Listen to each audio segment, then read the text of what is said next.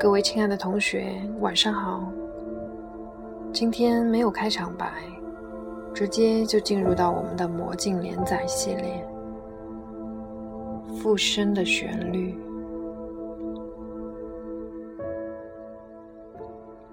陆凯赶到华山医院的时候，佳玉一个人孤零零的坐在急救室的走廊上，他垂着头。长发将脸完全挡了起来，那种沮丧和僵硬使他看上去像是被遗弃在长凳上的一具行尸走肉。佳瑜，陆凯跑到佳瑜跟前，蹲下来叫他。过了片刻，佳瑜慢慢将头抬了起来，目光呆滞的凝视着陆凯。怎么了？啊，你怎么样了？接到佳瑜电话的第一瞬间，陆凯的整个心就提了起来。佳瑜不说话，陆凯焦急地坐在他身旁，迟疑了几次，终于将抬起的手落下来，把他的长发捋到一边。凝视着佳瑜的侧脸，陆凯这才发现，佳瑜的脸庞竟然这样憔悴。原先从没有这样近距离的观察过他，现在这样近的，陆凯看到的竟然是这样一张疲倦、沮丧的面容。他才只有二十五，看上去竟然这样饱经沧桑。陆凯突然觉得心疼，可怜的小心翼翼的小姑娘。为什么要被这些奇怪的事、奇怪的人纠缠不休？谁能帮他解围？他陆凯吗？为什么不呢？男人所谓的英雄气概、保护弱小的心态，就这样盲目的张开了全部羽翼，自告奋勇挡在了未知的危险前面。陆凯将佳瑜轻轻搂在怀里，过了一会儿。佳瑜抬起头，悠悠地说：“我把镜子收起来了。”急救室的门开了，陆凯和佳瑜站起来。医生，病人怎么样？现在暂时稳定，心脏病发作很危险，你们要小心看护老人。医院病房。雪白的被单将朱教授的脸映衬得分外憔悴。他睁开双眼，看见端坐在床边的佳瑜和陆凯，轻轻的叹了一口气：“朱教授，你感觉怎么样？”朱教授指了指枕头，陆凯会意，忙将枕头垫高，帮朱教授坐了起来。镜子放在桌上，用专门的古董放大镜观察镜面的花纹，跟先前给我的影印一样。绕镜是前朱雀后玄武，左青龙右白虎的花纹。内圈是云遮雾绕那句诗，但是在诗句内侧，我还发现有几个不为人注意的小孔。这小孔有什么讲究？你们听说过人面鱼纹盆吗？就是氏族时代那个陶盆，历史书上好像读到过。不错，知道人面鱼纹盆是用来做什么用的吗？佳玉和陆凯面面相觑，不知所以。人面鱼纹盆是古代人用来埋葬夭折儿童的器具。出土的时候，装尸体的部分已经丢失毁损，只剩下置顶的鱼温盆。在盆的底部有四个不为人注意的小孔。原来古人认为，人死了以后，灵魂依然会在某个空间自由自在的游荡。所以，就在盛装尸体的器具顶部钻了几个小孔，供灵魂自由的出入。但是，贾玉忍不住说：“在装尸体的容器上钻个小孔，供灵魂自由出入，这可以理解。可是镜子只是普通日常用具，哪里来的什么灵魂呢？”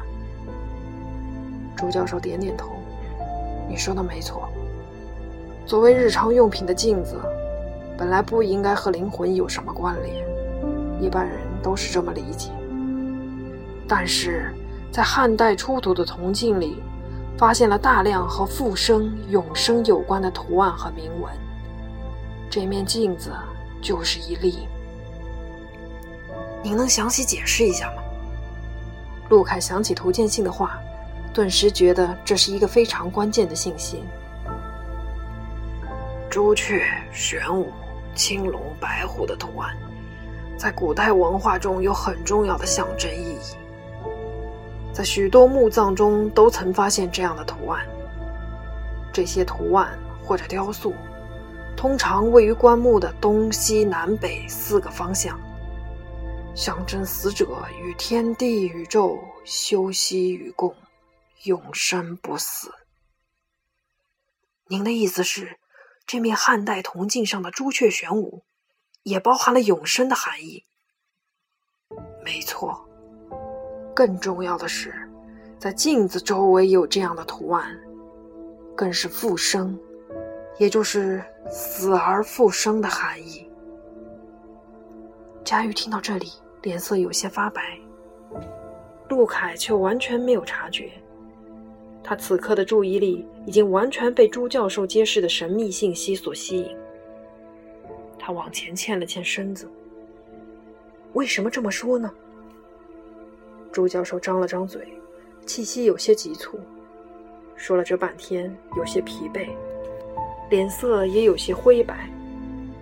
贾玉赶紧说：“朱教授刚好些，您还是好好休息吧，我们改天再来看您。”陆凯也赶紧站起来：“是是，您保重身体要紧。反正已经研究出镜子的奥秘，原物也在我们手里了，改天再来向您请教。”出了医院门，陆凯还在沉思朱教授刚才的话，没注意到佳瑜不知不觉间就落在了自己身后。我送你回家吧。陆凯一回头，这才惊觉佳瑜已经不知去向。是回医院了吗？他连忙折回去，但是一直走到医院门口，还是没有发现佳瑜的踪影。怎么回事？小姑娘一个人失魂落魄，走到哪里去了？今天本来就受了惊吓，自己也没好好安慰，她会去哪儿呢？陆凯懊悔万分，他掏出手机拨通了佳瑜的电话。对不起，您拨打的用户不在服务区内。刚才还在自己身边，怎么一会儿功夫不在服务区了呢？该不会遇到什么不测了吧？陆凯忍不住胡思乱想起来，兴许是生自己气了。自己刚才只顾听朱教授解释，也没再搭理他，准是生气了。这样一想，陆凯更想快点找到佳瑜，跟他好好解释。然而电话始终无法拨通，陆凯简直心急如焚了。佳瑜此刻正坐在地铁上。从医院出来，陆凯只顾自己往前走得飞快。他不知怎么的，恍恍惚惚落在了后面。朱教授的话，令他回想起了和钱太生前的对话。这面镜子是哪儿来的？故人的。故人。亡故的人。一个已经亡故人的镜子，包含着死而复生的含义。钱太说：“物归原主。”鬼使神差的，这面镜子竟然真的又回到了自己手中。佳瑜下意识地按紧了手中的包，他突然觉得，也许这真的是属于自己的东西。回到家，佳玉打开门，屋子里一片漆黑。琪琪还没有回来，只有自己一个人。佳玉站在门口，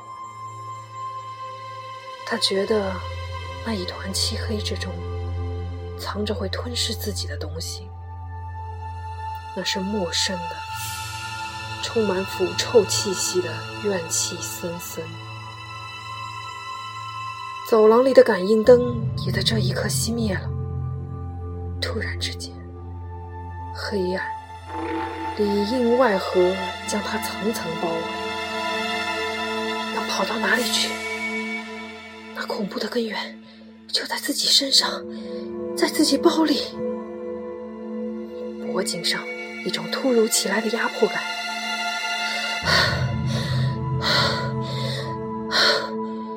佳玉喘不上气，就要这样被勒死，怕的连一点反抗都没有，甚至没有看一眼，杀死自己的究竟是什么？